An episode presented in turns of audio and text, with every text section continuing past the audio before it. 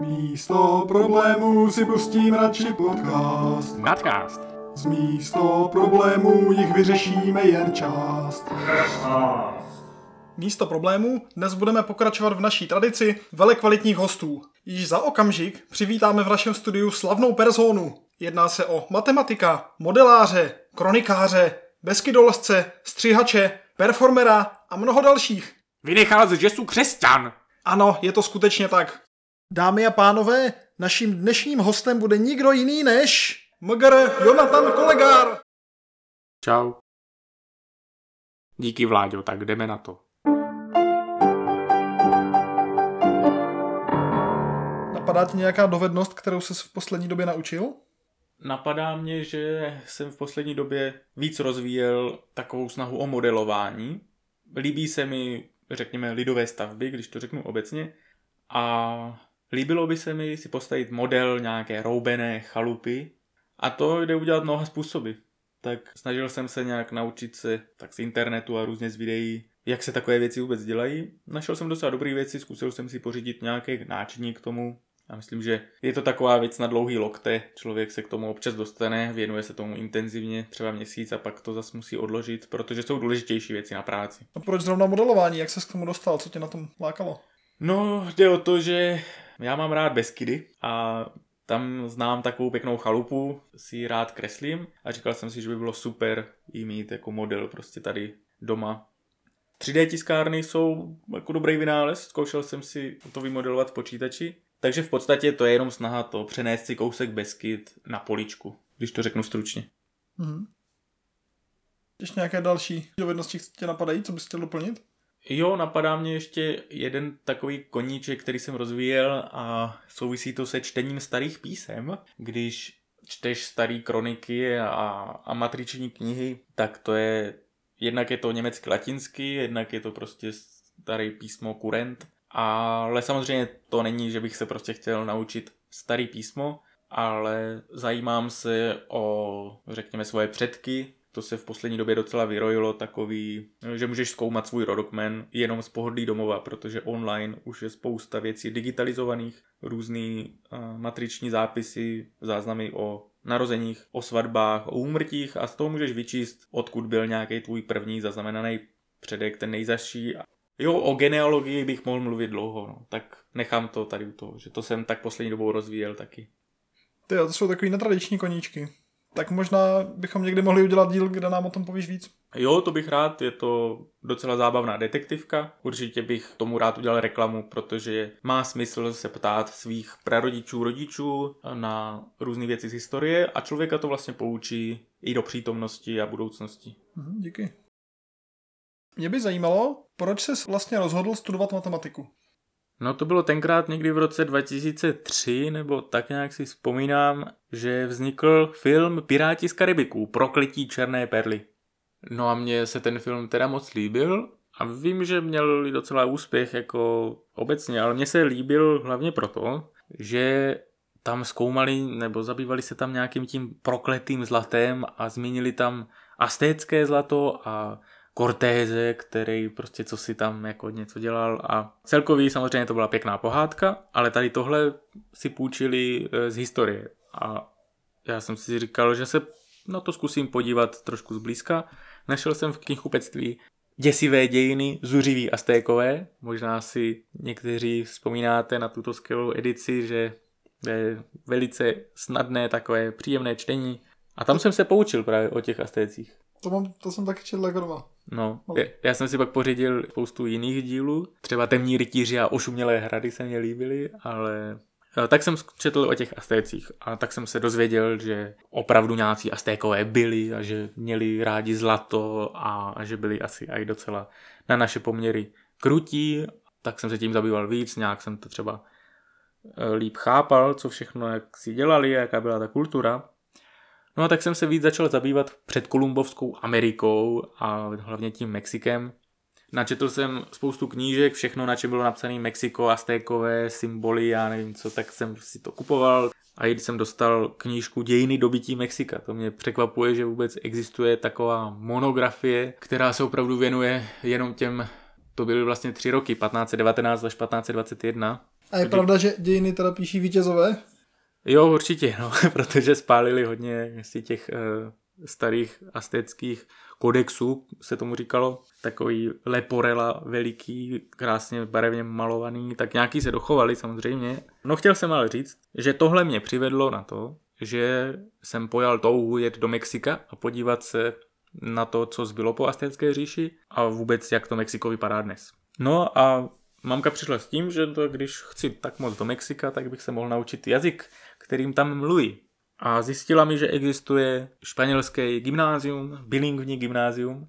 No tak jsem se přihlásil na šestiletý studijní obor a byl jsem úplně nadšený z toho, že jsme tam měli tak intenzivní španělštinu s rodilýma mluvčíma a že za dva roky jsme se ten jazyk v podstatě naučili a pak jsme ho čtyři roky jako rozvíjeli, měli jsme předměty v cizím jazyce a tak, takže matematiku nás učil jeden Javier, který mě předal hodně nadšení a ještě uh, teda pan Zouhar vedl seminář z matematiky, tak k němu jsem chodil v předmaturitním a maturitním ročníku hodně.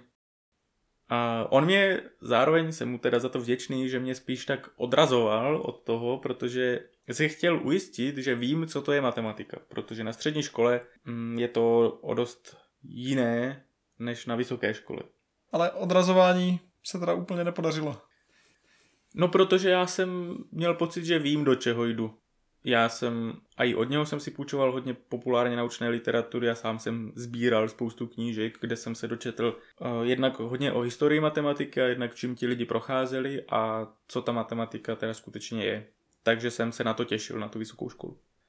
No a takhle s odstupem, věděl jsi teda skutečně do čeho jdeš? Nebo jsi to jenom myslel?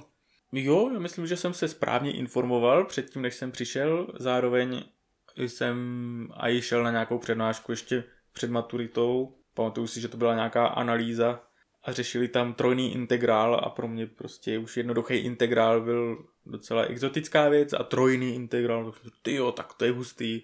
A ta profesorka u tabule říkala, že jo, tak tohle tady prostě pár lidí přijde na ten první termín, na tu zkoušku, ty to zvládnou a jinak je to hodně těžké a, a nelamte si třeba s tím hlavu, když to bude moc náročný. Takže už jsem jako šel do toho s tím, že to bude těžké a že se s tím rád poperu, že to je taková výzva, která mě bude bavit.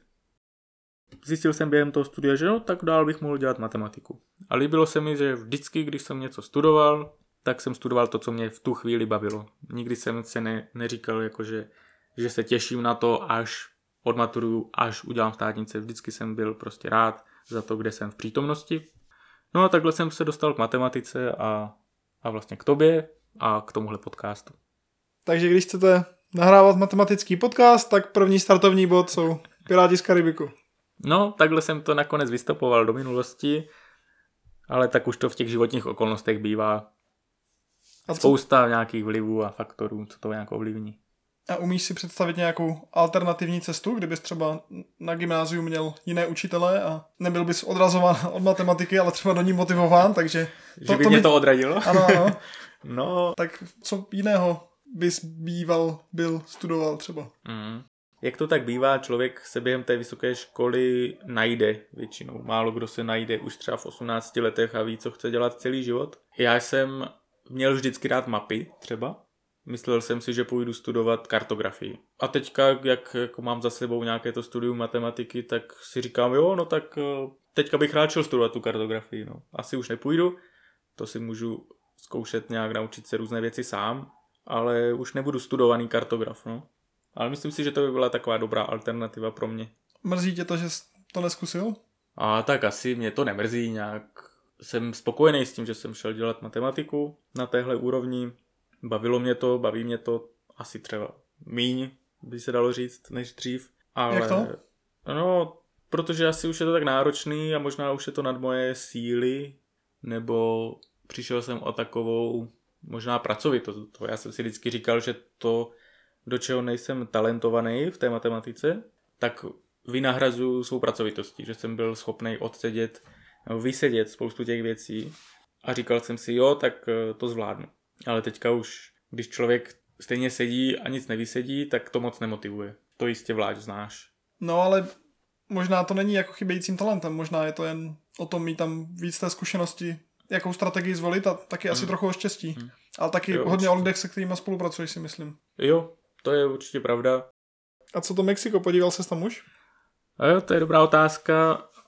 Eh, Nebyl jsem tam ještě, tuhle touhu jsem si nesplnil, jednak protože jsem si říkal nejprve, že no jo, až tam pojedu, tak co budu se životem dělat potom.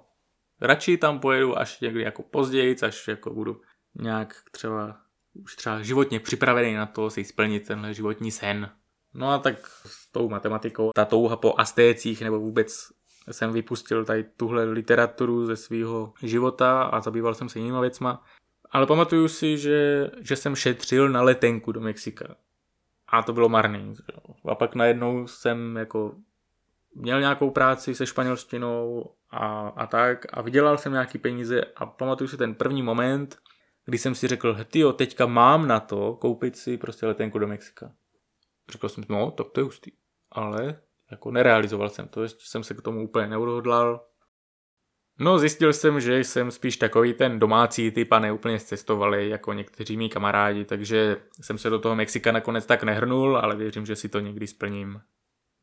Není to taková ta věc, kvůli které všechno dělám jinak, nebo všechno podřizuju tady tomuhle cíli, abych se do Mexika vydal. Jo, určitě jsem mohl do Mexika jet dřív, jsou lidi, co tam prostě jeli, Všichni jsou už v. Mexiku. no v podstatě, takže A nedíval ses třeba, jestli tam není nějaký Třeba matematik ma- v no. Mexiku, který dělá výzkum na pologrupy, že by si to mohl myslím si, že jsem... splnit všechno dohromady. Jo, často úspěch v životě bývá v tom, že skombinuješ věci, kteří lidi před tebou neskombinovali. A já jsem si říkal, no to by bylo dobrý, nějak tu španělštinu s matematikou a třeba něco by šlo, tak myslím si, že jsem googlil kdysi něco o mexických vysokých školách a tak, ale asi jsem nic, uh, nic moc nenašel. tak to byl krásný antiklimatický závěr.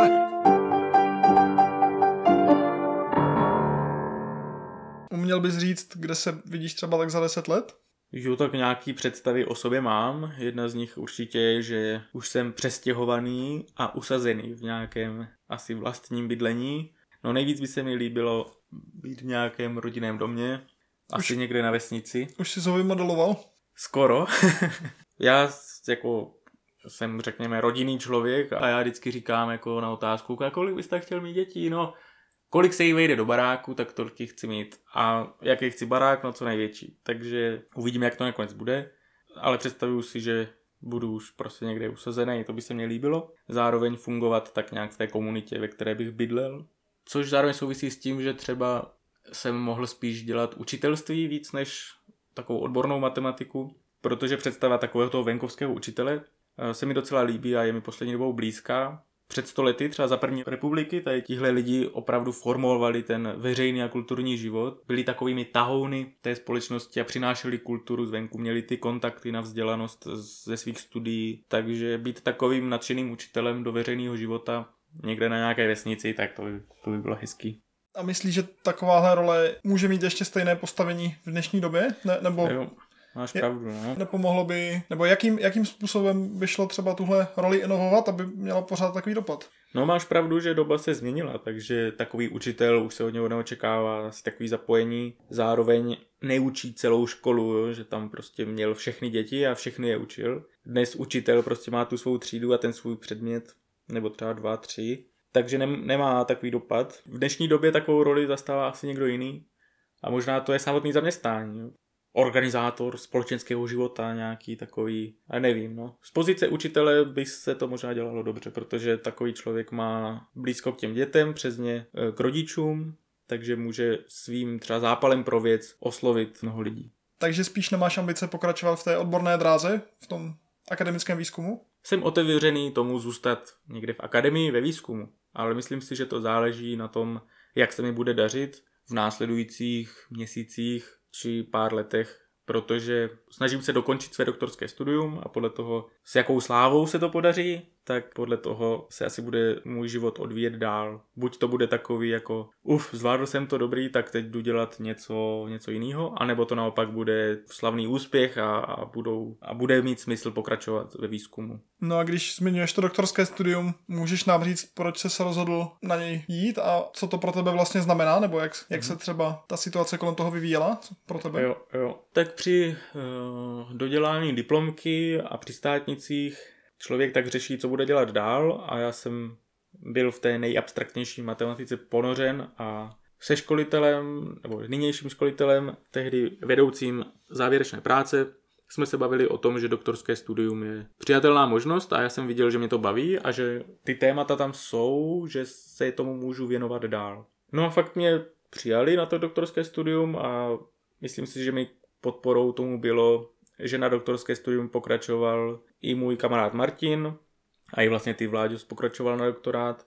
Měl jsem i starší spolužačky, kamarádky, který na doktorátu už byli, takže jsem si nepřipadal nějak divně jako jediný člověk na světě, který jde dělat doktorát, ale připadlo mi to v mém kontextu a okolí docela normální. Takže, takže jo, ale začátek doktorátu byl takový dost asi jiný, než si člověk na začátku představuje, protože uh, nastoupí i na pozici jakéhosi učitele nebo cvičitele, měl jsem nějaký ty cvičení a to zabere hodně práce.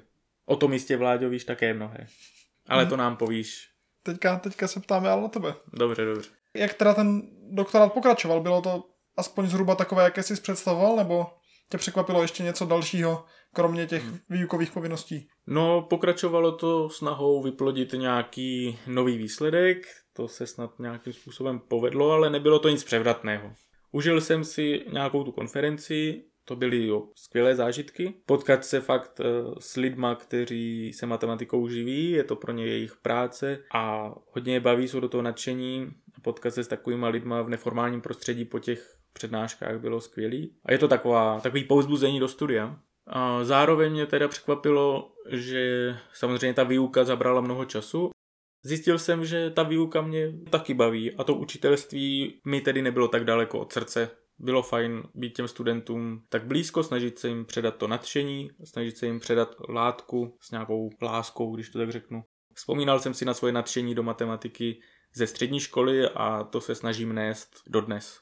Zároveň si předtím říkal, že to nadšení už je o trochu nižší, než bývalo. Jak pracuješ s tímhletím je? No, no jak, jak... máš tam nadšení jako pro ten výzkum, pro ty nové věci, které objevuješ a nadšení pro ty studenty a pro ty věci, které dobře znáš z prváku, druháku a snažíš se je předat mladším lidem. Tak to nadšení, řekněme, učitelský spíš rostlo, nadšení nebo motivace do toho objevovat nové věci spíš upadalo právě podle toho, jak se dařilo něco objevovat. Jo? Kdybych dělal nějaký obor, kde prostě se ty výsledky odvozují nějakým způsobem snadněji, tak asi bych byl spokojený, prostě, že vyplivávám nový a nový výsledky, ale uvrtal jsem se možná do něčeho příliš obtížného na mě, Možná nejsem dostatečně kreativní, jo, matematika je dost kreativní a většinou mladí lidi přijdou s něčím převratným a čím je jako matematik starší, tak uh, už přichází o tady tu schopnost šáhnout do nějakých, do nějakých nových kreativních řešení, ale zase je starší a zkušenější, třeba má vypestovanou nějakou intuici nebo nějakou takovou schopnost prohlubovat už to, co sám zná.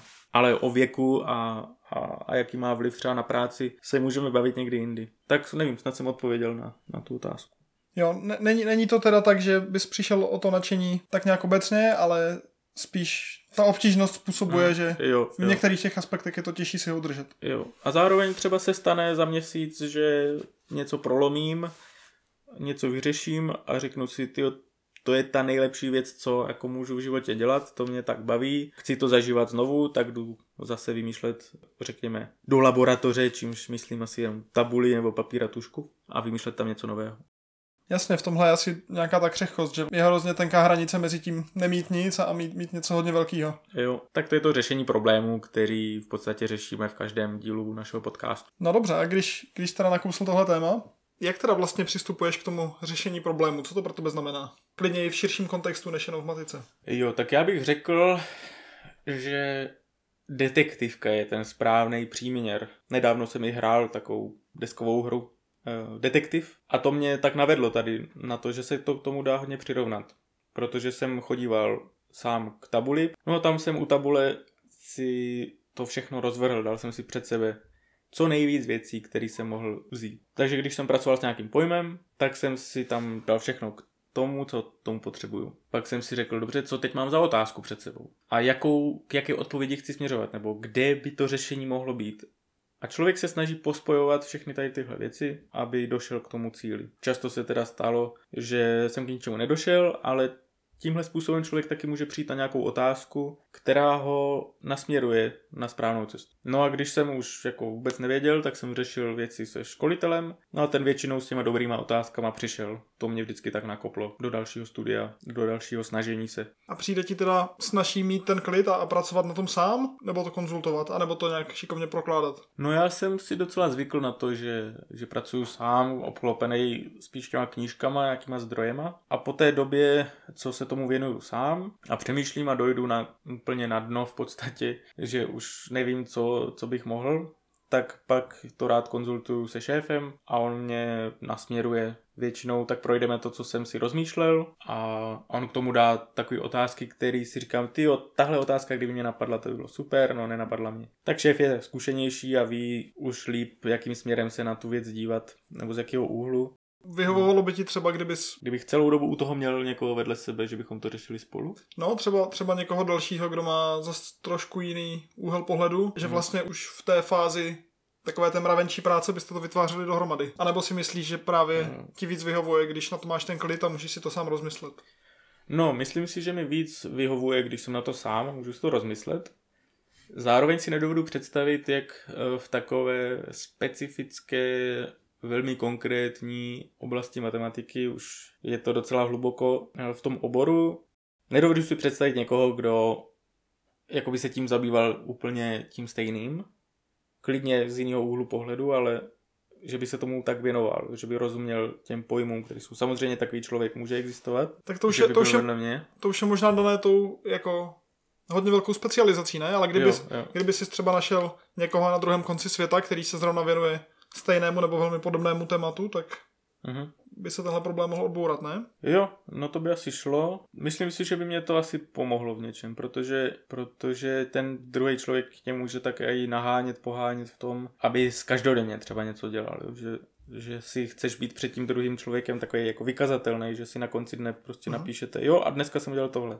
Výborně. A, na- a vzájemně si můžeš jako pochválit, pouzbudit do dalšího dne, nebo tak nastolit si třeba otázky. Ale tady tu práci v týmu jsem v podstatě moc nezažil. A když teda pracuješ sám, jak se ti daří vypořádat s touhle disciplínou, s nějakou tou pravidelností? Ne, nebo, Mhm. nebo možná vyhovuje ti spíš třeba každý den udělat kousek a mít to nějak pravidelně, anebo naopak dávat si pauzy a pak udělat velkou část naraz? No, nejdřív odpovím na tu, na tu disciplínu, že poslední dobou hm, se mi to asi moc nedaří. Byl jsem takový celý rozptýlený různýma starostma, eh, jaksi nepracovníma, ale radši jsem vždycky měl jako velký blok práce, prostě, že mám teďka vyhrazený celý den na to a nenechám se ničím rozptylovat. No ale teďka, jak to vidím na sobě, tak čas se nějak asi posunul, doba pokročila, že bych asi spíš potřeboval se naučit takový ten kousek každý den, protože když se tomu takto nevěnuju, tak na začátku toho velkého bloku musím udělat hodně takového jako opakování, dostat se do toho zpátky. A to kdybych to měl každý den před sebou, tak jednak se do toho víc nořím, a druhak o těch pojmech přemýšlím i omylem, třeba, že jenom jdu po ulici, jedu trolejbusem prostě a vzpomenu si, hele, tamhle jsem přemýšlel o tamhle té věci, jak by se to tam dalo skombinovat, jak by se tam dalo něco vyřešit. Můžu si pokládat nějaké otázky o tom. Tím, když nemám pravidelně ten denní nějaký chleba tady toho, tak se o to odpojuju a třeba přemýšlím o úplně jiných věcech, třeba o svých koníčcích nebo takové věci. A co bys teda řekl, že je na tom to nejtěžší, na, na tom řešení těch problémů? Jo, nejtěžší. Tak vytrvalost je taková těžká eh, ve chvíli, kdy se to nedaří. Udržet si takovou naději do toho. Mhm. Možná to nadšení, když nadšením jako to je fajn být nadšený, ale tím nic nevyřešíš, že jo, když jsi pro něco nadšený. To je spíš takový, taková hnací síla do toho. Možná ještě přijdu na nějakou odpověď. No a když se teda bavíme o tom řešení problému, Uměl bys říct, kde konkrétně ti to pomáhá v životě? Jaké, jaké vlastnosti třeba v sobě tím pěstuješ, které někde zužitkuješ, nebo které ty principy potkáváš ještě jinde? Jo, tak napadá mě hnedka takhle z patra, že vztahy s lidma jsou takové jako, když to řeknu problém, tak to zní divně, ale v našem kontextu podcastu tím myslím jako tady tu, tu výzvu, tu radost, že člověk před sebou má nějakou takovou věc, jestli nějak pracuje, snaží se ji nahlížet i z jiných úhlů pohledu, tak do vztahu člověk vstupuje asi s nějakou už představou třeba předem. Taky může přistupovat mm, nějak láskyplně samozřejmě, ale i s takovou trpělivostí. On je to, myslím si, problém komunikace. O komunikaci bychom taky mohli mnoho mluvit. To, to je zajímavé, že to je vlastně trochu problém, že to slovo problém má takovou negativní konotaci. Když, Mm, mrzí když, mě to. když někomu řekne, že máš problémy ve vztahu, No, tak, tak, to je tak, to, něco jiného. tak to asi už to působí takovým specifickým Mhm. Jo, jo, jo. způsobem, ale to asi není to, co Ta, myslíš. takhle jsem to nemyslel, myslel jsem to jako, že dá se k tomu přistupovat s těma vlastnostma, který pěstuju tou svou prací, zaměstnáním, matematikou. Jednak je to fajn držet si v té komunikaci takový nadhled a odstup, protože člověk často mluví a ty nevíš, proč to, to říká takhle. Nebo přijde ti, že říká něco hloupýho, a teďka, jako jak mu na to odpovědět, aby, aby tě poslouchal dál, že jo. Ten problém vlastně být dobrým posluchačem. To je něco, co, jsem, co bych rád pěstoval. Trpělivost, kterou člověk získává při práci, řekněme, eh, s tichými zápisy, matematické notace. No zhrnul bych to jako, že máš trpělivost s tím člověkem v komunikaci, že si držíš nějaký jen odstup, nebereš si to všechno osobně a snažíš se dát takovou nějakou úplnou odpověď. Matematika mě vždycky učila takovou přesnost, líbí se mi to slovo rigoróznost, a to se často hodí i při vytváření otázek, často lidi jsou schopni položit otázky, které jsou jako, jako, no nejsou úplně dobře položené, tak nechci ty lidi nějak zhazovat, chtěl bych je spíš pouzbudit v tom, aby si hlídali, jak tu otázku pokládají a třeba jak vymyslet i nějakou lepší otázku. Neříkám, že jsem prostě mistr v těch otázkách, často když mluvím o tom svým doktorátu, tak narážím na to, že nejsem schopný vymyslet tu dobrou otázku, na kterou hledat odpověď. Takže máš pocit, že třeba dokážeš teďka pokládat lepší otázky, než když jsi s tímhle začínal? No není to něco, co bych pozoroval ve svém životě, není to něco, čím bych se zabýval aktivně. To by museli posoudit třeba moji bratři nebo okolí, prostě moje, který mě zná. Nevím, jestli jsem v tom objektivně lepší. Ale určitě asi odpovídám například svýmu taťkovi, když, když má nějaký narážky na matematiku, tak uh, myslím si, že odpovídám snad s větší trpělivostí. A když to otočím, vidíš nějaký rozdíl v tom, když komunikuješ s někým, kdo, řekněme, už má nějakou zkušenost, třeba právě s tím řešením problému, ne, nebo mm-hmm. s, s nějakou jinou dovedností, kde trénuje mm-hmm. tu trpělivost, mm-hmm.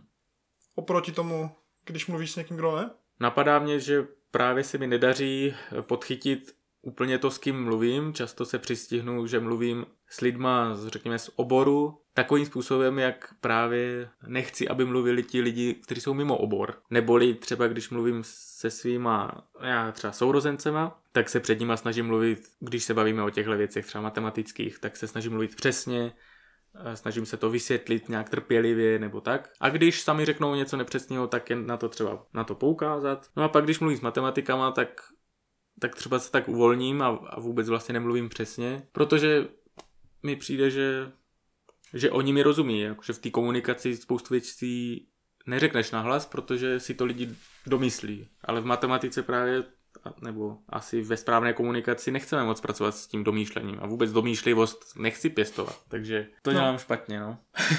Čili čím větší společnou zkušenost sdílíš s tím, Mhm. s kým se bavíš, tím větší nepřesnost si můžeš dovolit, ne? Protože on, Jo, jo. on si to jsem takový nejspíš domyslí no. stejně, Jo, nebo podobně. jo.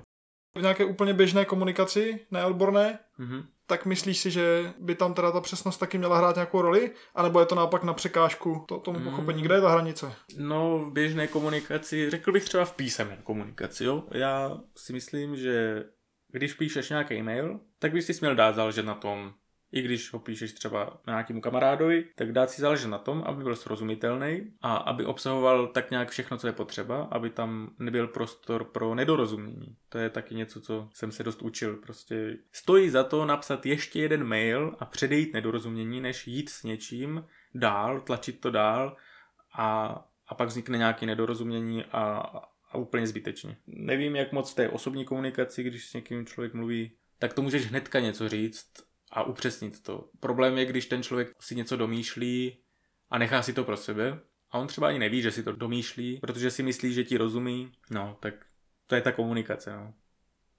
To je možná zajímavý, že v té písemné komunikaci, když tu zprávu vyladíš, Mhm. tak ve finále může být jako kratší, stručnější Mhm. a, a zároveň výstižnější, že jo? To je taková ta známá historka, jak, jak jeden matematik psal kolegovi dopis a nakonec napsal omlouvám se, že ten dopis je tak dlouhý, ale neměl jsem na něj dost času. Mhm. Tak to právě pěkně vystihuje ten fenomén, že, že nejdřív ze sebe vychrlíš ty myšlenky Mhm. a potom teprve to nějak upravuješ a, a dáš tomu tu krátkou formu a Mhm. Škrtneš to, co není potřeba. jo, nechá, necháš tam vlastně jenom ten signál a zahodíš ten šum. Jo. A to se v mluvě osobní těžko dělá, že jo. No, v té osobní mluvě je toho šumu až až někdy. No zároveň v písemné komunikaci nemáš všechnu tu neverbální komunikaci, takže tu se tam občas snažím nějak přidávat. Různými symboly asi se to dělává, ale... Jasně, když, když, nemáš tu, když nemáš tu zpětnou vazbu, Mhm. tak vlastně potřebuješ často promyslet jako všechny možné typy reakcí Mhm. toho člověka, namaluješ si takový rozhodovací strom. Jo. Pokud se zrovna teď cítí takhle, Jo. tak si může přečíst tuhle část, v Mhm. opačném případě pro něj platí tohle, Jo. ale pak už se to rozvětví, začne to být nepřehledné a nevím, kolik lidí to ocení takhle Mhm. do detailu strukturované. Připomíná mi to gamebooky.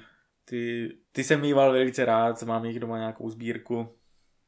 To by bylo fajn, kdybys mohl poslat mail ve formě gamebooku, zvol si svou konverzaci. Potom bys vlastně mohl tvořit takové metagamebooky, kte- které budou univerzálnější a na začátku si lidi zvolí téma, vyberte si, v jakém vztahu ke mně jste, o jakém tématu se chcete Mhm. bavit, jak se zrovna cítíte, Mhm. jaké je vaše prostředí. Mhm. A to by ti vygenerovalo komunikaci s tím člověkem, že? A to musí být určitě náravně zábavné takhle au- automatizovat tu komunikaci. No. No, tak eh, tohle není automaticky vygenerovaná část podcastu. A nebo pokud je, tak je natolik kvalitní, že to snad nepoznáte. Tak nám, Jone, řekni, odkud pocházíš. No tak to ti dokážu říct docela přesně. Pocházím teda z Brna. Narodil jsem se v Brně. Vyrostl jsem ve Štatlu. No a mám eh, čtyři starší bratry a jednu nevlastní ještě starší ségru, se kterou jsme vyrostli. Ona to teda pak přivdala do Texasu. To Tak je skoro Mexiko. to je skoro Mexiko, zvala mě tam a že pak zajedem do Mexika, tak to se taky ještě nestalo. No a já se docela i zabývám tím, odkud pocházím. Já mám rád takové to kronikaření a rád zaznamenávám. Nicméně chtěl jsem říct, že přemýšlím o svém původu jako o původu čtyř lidí, mých čtyř prarodičů. No a tak rod kolegarů je tady z Jižní Moravy, již stovky let, rod z Hrušovan u Brna. No a pak mám z matčiny strany předky na Valašsku, což mě velice těší, že jednak krom toho, že ten kraj mám tak rád, tak tam mám i nějaké vazby rodinné a že moji předkové byli pasekáři tam někde na Valašsku. Ale původ je taky to, z jaké rodiny člověk pochází. Já bych chtěl říct, že to, že jsem nejmladší v rodině a že mám eh, čtyři starší bratry, mě asi hodně formovalo. A já jsem za ně moc rád a tak eh, pokud si toto taky někdy pustí, nebo tak si tento podcast poslechnou, tak eh, že je srdečně zdravím a těším se na ně, že se potkáme. No a to, že mám starší bratry, mě třeba ovlivnilo v tom, že oni mluvili o matematice ve škole, že to je hodně těžký, třeba měli já nevím, z něčeho čtyřku a tak a já jsem reálně měl obavy z matematiky, až dojdu k těm těžším věcem, no a já jsem měl s matematikou problémy, jako ve druhé, ve druhé třídě určitě, tam bylo nějaký to dělení dvoucifernýma číslama. No každopádně to, jak oni prožívali matematiku při studiích, tak mě ovlivnilo tak, že jo, tak já s matematikou nechci mít problém, budu odpracuju pořádně, budu se jí věnovat, abych prostě neměl s matematikou problém. No a pak jsem šel dělat doktorát z matematiky, takže to nakonec se jaksi převrátilo, až jsem tu matematiku dělal třeba moc. Ale zase mě začala bavit, takže takový dopad na mě mělo, řekněme to, jak jsou nejmladší. No a další věcí třeba je, že si myslím, že jsem na základní škole byl pod takovou ochranou, protože všichni věděli, že mám ty čtyři starší bratry, my jsme všichni chodili na tu stejnou základní školu, u učitelů jsme byli proflákli, jo, to je další kolegár. A myslím si, že jako ten eh, malý klučík, co jako užívá si to, že umí tu látku, že se to našprtal, že, že má tu jedničku a že chce mít sami jedničky, i když to asi moc nějaký extra význam nemá. Že jsem mohl být vystaven mnohem větší šikaně. Moji, řekněme, takový zlejší spolužáci to nedávali moc najevo a spíš buď se drželi zpátky, anebo udělali jenom nějaký naschvál na tajňačku a nevím co, abych vůbec netušil, jako o koho jde. A nebylo to vůbec takový míře, jaké si myslím, že třeba byli vystavení jiní lidi šikaně na základce. Takže jsem mohl tak spokojeně studovat. A to mě došlo až později, jakože to asi byl vliv mých starších sourozenců. No ale přijde mně, když tak přemýšlím o svém životě minulosti, co mě formovalo, že člověk to často nedomyslí, co ho tak ovlivnilo, nebo jakým způsobem. Jo, tak dobře, jsem nejmladší a teď jaký to na mě mělo dopad? Teďka nějakcí lidi vyčtou z knížek, že no nejmladší v rodině má sklon být takový a takový, třeba já mám úplně jinou zkušenost. Ale asi má smysl o tom přemýšlet, protože všichni jsme se někde museli nějak narodit a to je něco, co jsme si nevybrali. Málo kdy o tom člověk vůbec se zastaví a o tom přemýšlel. Prostě, hele, proč jsem takový? Aha, počkej, já jsem tenkrát zažil tamhle to, no to mě asi tak neovlivnilo, ale počkej, tam ten brácha byl takový a ten mě řekl tenkrát tamto. A přišel si teda na nějakou konkrétní vlastnost, kterou si myslíš, že máš právě díky tomuto rodinnému prostředí? Eh, jo, počkej, to je takový to, já to nedokážu pojmenovat, bych si měl ještě rozmyslet. Eh, taková jako ohleduplnost možná, že jsem vždycky se tak snažil vnímat svoje okolí a být jim prospěšný, než abych zavazel a překážel. Takže jsem se snažil vždycky být ohleduplný, takový všímavý, vnímavý k tomu okolí, k ostatním lidem. Napadají tě třeba nějaké principy, kterými se v životě řídíš? Pomohlo ti v tom třeba právě to studium nebo to, co děláš? Nebo je to úplně nezávislé? Principy, kterými se v životě řídím. Všude, kde se dá napsat datum, tak si ho tam poznač. No a datum bez letopočtu je k ničemu. Tak tím se v životě už docela řídím. A štve mě, když najdu nějaký svoje staré záznamy a je tam jenom datum bez letopočtu, tak se snažím pak nějak z kontextu odvodit, kdy jsem si tady tohle poznamenal. Napadá mě ještě eh, všeho zkoumejte, dobrého se držte a zlého se chraňte v každé podobě. Něco podobného asi řekl Komenský, myslím, něco na ten způsob, že se ovšem sám přesvědčuj. Ale tohle je starší citát z prvního století, autorem je Saulos Tarzeus. Dobře, no ale uvedu to na pravou míru, zvlášť když tento díl je o tom, že hm, se máme seznámit se mnou, tak je potřeba uvést, že jsem věřící, ale to nechává hodně prostoru pro domýšlení, tak bych chtěl být trochu přesnější. Jsem křesťan, ale to taky asi nechává prostor pro domýšlení. Tak bych řekl, že věřím v Ježíše Krista jako svého zachránce. Věřím, že mě zachránil od hříchu. Věřím teda, že hřích je problém člověka. No a tak věřím, že Ježíš Kristus je právě ten vítěz nad hříchem. Věřím, že byl vzkříšen, tedy je živý a je tak příhodný, že tenhle díl je zveřejněn při Velikonoci, kdy si křesťani připomínají právě to ukřižování a vzkříšení a tedy, že hrob je prázdný. No tak mi připadne, že jsem vyplivnul hodně takových pojmů, který nemusí být úplně srozumitelný a stojí za to je definovat. Už třeba jenom ten hřích, v běžné mluvě se to slovo nějak uchytilo a používá se, ale jsou různé definice hříchu. Mně se líbí ta, která říká, že Hřešit znamená selhávat v tom být člověkem, no ale pak bychom se zase měli zabývat tím, co to znamená být člověkem, tak to můžeme rozebírat taky v nějakém dílu našeho podcastu.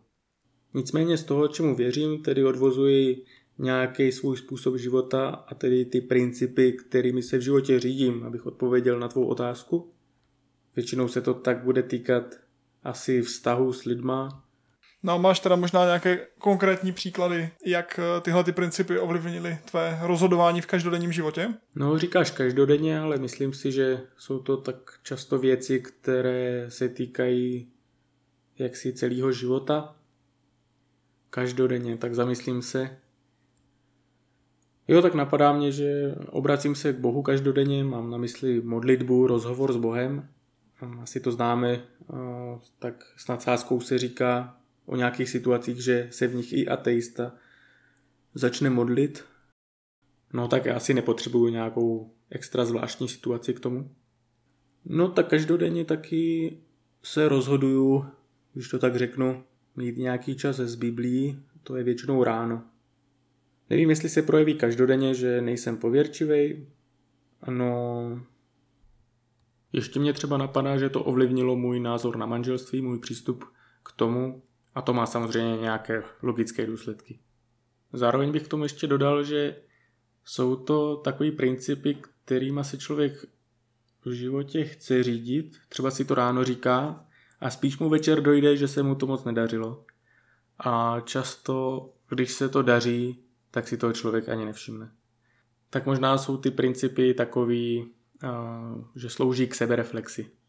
Dobře, a ještě teda, když jsi, když jsi zmínil tu víru, mm-hmm. tak by mě zajímalo, jak vnímáš nějaký vztah víry a matematiky. Možná tady narážíme už jako na tady ten konflikt, řekněme, vědy a víry, který mně přijde už takový profláklý a, a pokud bychom jako o tom měli dělat podcast, tak jsem tomu otevřený, jako celou epizodu. A, a vnímáš a, to jako konflikt teda?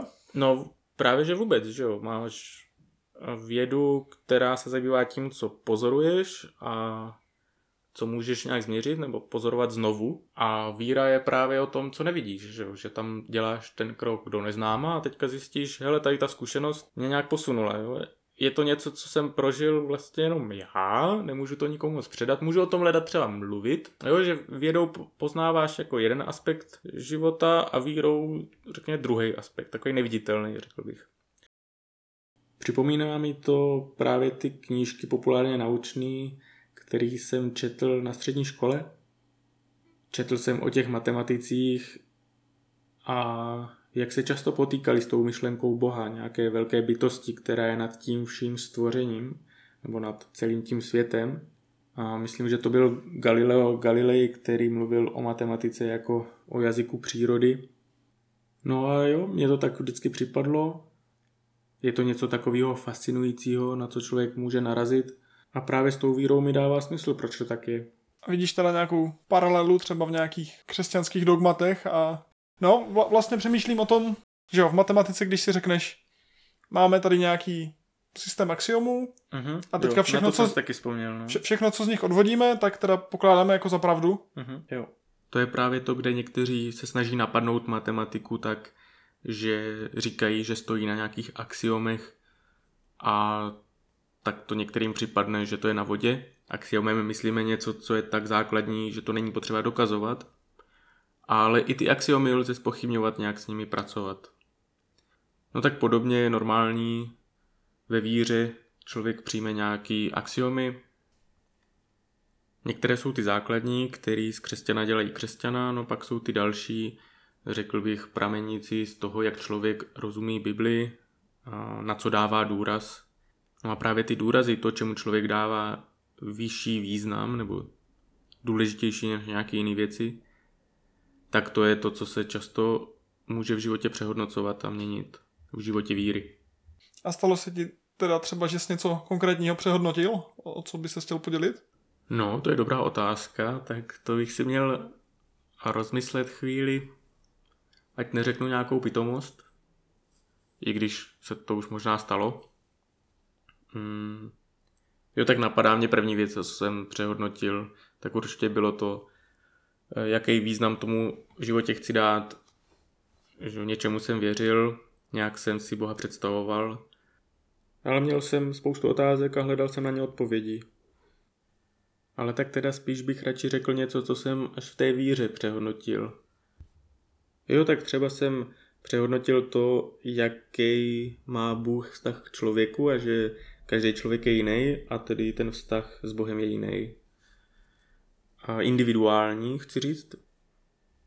Takže když mě Bůh do něčeho vede nebo mi něco ukazuje, nebo mi něco říká, tak to neznamená, že to říká všem křesťanům na světě. Když to řeknu hyperbolicky, tak spíš křesťanům v mém okolí, že to není něco, čím by se všichni měli řídit, ale že to je něco, co si Bůh v mém životě chce použít a skrze to se mnou nějak jedná.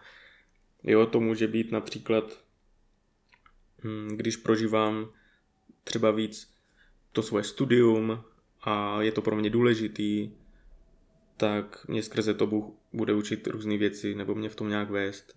A to, jak já prožívám to studium, neznamená, že ostatní lidi nebo ostatní křesťani mají to studium prožívat taky tak. Naopak pro někoho to studium není tak důležitý, ale třeba víc řeší vztahy s lidma a nebo že by chtěl si tím chodit nebo mít velkou rodinu a tak. No a ten zase bude ty věci prožívat jinak. Takže jsem tak přehodnotil a vlastně i poznával tu jedinečnost každého křesťana. Ještě bych chtěl k tomu tématu víry, když jsme to tak otevřeli, říct, že mi připadne, že v naší společnosti se na to pohlíží jako na takovou osobní věc, že každý má nějakou tu svou víru a moc se o tom nezdílí. No tak já k tomu klidně povím víc, můžete poslat dotaz na mail a já vám na to odepíšu. A my jsme přitom nejvíc ateistická země na světě, že jo? Takže možná ani tady No. ne, ne, nemusí nutně být pravda, že každý má svou víru. Tak to bych rád vysvětlil, že si rozhodně nemyslím, že by naše země byla nejateističtější. Řekl bych, že je to takový zkreslení těch údajů asi při sčítání lidu, kdy v těch tradičních zemích, jako je Itálie, Španělsko, Francie, tak lidi uvedou, že jsou, že patří k nějakému náboženství nebo tak se k něčemu hlásí, ale zároveň sami v Boha nevěří třeba. Je to prostě z tradice, je to nějaká rodinná věc, co se předává z generace na generaci. Takže si myslím, že naše země v tomhle nijak nevybočuje. Takže ti jde o to, že tu víru vnímáš jako v takovém širším měřítku a, a třeba Jo, je tady jo. spousta lidí, kteří se jenom neidentifikují s žádnou Jo, tou jo. konkrétní škatulkou Jo, jo, přesně tak. a třeba by to sami nenazvali vírou, ale ty to tak vnímáš. Ano, ono se řekne ten pojem věřící a myslíme tím hned uh, teista nebo věřící v Boha, ale myslím si, že víru je potřeba chápat v tom širším významu, protože člověk, když se nad tím zamyslí, tak věří v nějaký věci, věří třeba v sám sebe, věří v úspěch, věří třeba v budoucnost, věří třeba to, že v minulosti je klíč ke všemu, tak se zabývá hodně minulostí. Někdo věří v peníze. Těch věcí je spousta, čemu se dá věřit. Myslím si, že to je takový to, v čem člověk nachází smysl svého života. Ještě bych se tě rád zeptal, máš nějaký zážitek, který tě nějak hodně formoval, který bys třeba chtěl pozdílet? Jo, tak asi nepřekvapí, že to bude souviset s Beskydama. Já mám Beskydy moc rád. A souvisí to s cestou, kterou jsem podnikl, když mě bylo 17. To bylo v roce 2010, kdy už jsem měl Beskydy trošku prochozený. My jsme tam bývali na, eh, na letní dovolené na chalupě, na kopci pod Mísnou. Řekl bych, že každý to léto mě tak formovalo, zvlášť tak nějak od těch 14 do 20 let. Každý to léto bylo že tam jsem udělal takový větší krok do dospělosti zase víc, že člověk dospívá tak nějak postupně. Přes to léto jsem často v něčem tak dospěl. No a takový velký zážitek byl právě v tom létě v roce 2010, kdy jsem eh, pohlédl na mapu a říkal jsem si, že bych mohl jít na Lisou horu. Mělo to být nějak 30 kilometrů přímo na vrchol a říkal jsem si, že když jsem zvládl ujít 60 kilometrů jaksi po Jižní Moravě, tak zvládnu ujít nějakých 50 prostě s cestou zpátky a tak v Beskydech za jeden den. No problém je ten, že jsem hrubě neodhadl své síly. Jo, někteří lidi jsou na pokraji svých možností, já jsem šel daleko za kraj svých možností a byl jsem úplně vibe. A tam v kopcích horách on to možná vyzní tak jako směšně, asi jsem byl nějakým způsobem i hloupý. Já jsem šel na nejvyšší horu Moravskosleských Beskyt přes druhou nejvyšší horu Moravskosleských Beskyt. Takže prvních 25 kilometrů vlastně bylo výstup na horu Smrk. Z té jsem pak seběhl dolů a od tam pak jsem zase lezl na Lisou horu. No když člověk vidí po 20 kilometrech cestu, že má teďka ujít do kopce 5 kilometrů, tak si řekne, že to nic není. Každopádně na tu Lisou horu jsem došel v 16.45 a věděl jsem, že se nestihnu vrátit domů. Navíc počasí taky nebylo úplně ideální. Takže jsem pak řešil, jakým způsobem někde strávím noc. Tak jsem rád, že jsem našel nocleh ještě asi o 5 kilometrů dál na Starých Hamrech. No a tam jsem přespal a, a další den jsem ještě trošku bloudil nějakým tam tím lesem ale došel jsem přes Horní Beču zase zpátky do chalupy. Říkám to jako zážitek, který mě velice formoval, protože zpětně moc nechápu, jak jsem tohle celý přežil a pamatuju si, že jsem měl v té době MP3 a moc jsem se neměl k tomu poslouchat hudbu po cestě. A spíš jsem si tak říkal, že budu si povídat s Bohem, o kterým jsem měl nějakou představu a tak nějak z toho křesťanského pozadí, ve kterým jsem vyrostl, ale do té doby jsem s ním asi neměl tak blízký zážitek a právě proto to bylo asi takový formující, takový, takový zárodek toho, že, že Boha a víru, že to je něco, co v životě chci poznávat. Takže jsem se vrátil do chalupy, hodně unavený, říkal jsem si, že to bylo vítězství mysli nad tělem, ale trvalo to ještě nějakých pět let, kdy tady tenhle zárodek, nebo tady tohle semínko tak rostlo, uzrávalo když jsem pak dal víře ve svém životě takový větší prostor. Ale počátky tady toho kladu právě do roku 2010. Blížíme se k závěru. Díky moc, teďka už posluchači ví, kdo jsi. Chtěl bys jim ještě něco vzkázat? Jo, no tak asi, že jsem fascinován tím, že někdo měl takový zájem si to poslechnout celý. Zvlášť teda mám na mysli lidi, kteří mě nikdy neviděli nebo mě osobně neznají. Tak já moc díky za váš nevšední zájem asi už jsem to zmínil, ale pro jistotu ještě jednou, že klidně pokládejte nějaké doplňující otázky k tomu a myslím si, že některé ty věci stojí za zvláštní díl, ale to dost záleží na té zpětné vazbě a odezvě, jaké dostaneme. Stejně jako to platí o tom předchozím dílu, který jsme udělali s tebou, Vláďo. Jo a ještě mě napadlo třeba, že život je jako čajová lžička. Jsme zvědaví, jestli tento díl byl vaším šálkem čaje a budeme se na vás těšit příště. Podcast. Z místo problémů jich vyřešíme jen část.